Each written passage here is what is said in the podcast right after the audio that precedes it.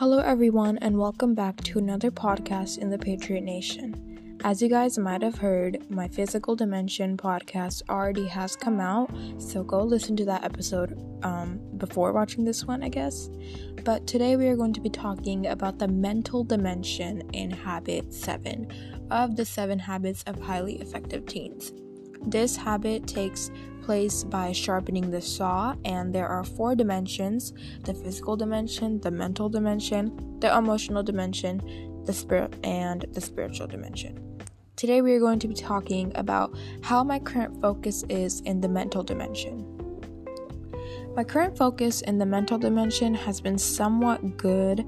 Um, I'm reading a lot of books recently, and I started reading some old books that I had when I was little, like Diary of a Wimpy Kid and um, Percy Jackson, and um, you know, a lot of other books that, you know, basically get my mood up.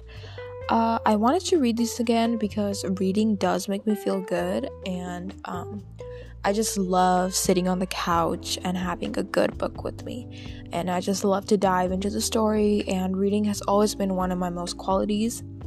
In education, I'm doing pretty good. I mostly have like straight A's, and I finish my work when it's need to be finished.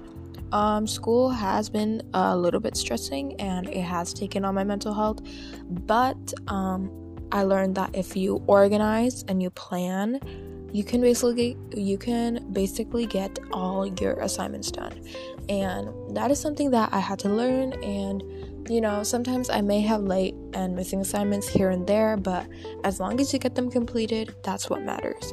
So overall, I'm doing pretty good in the mental dimension, and I hope you guys enjoyed this podcast. Bye everyone.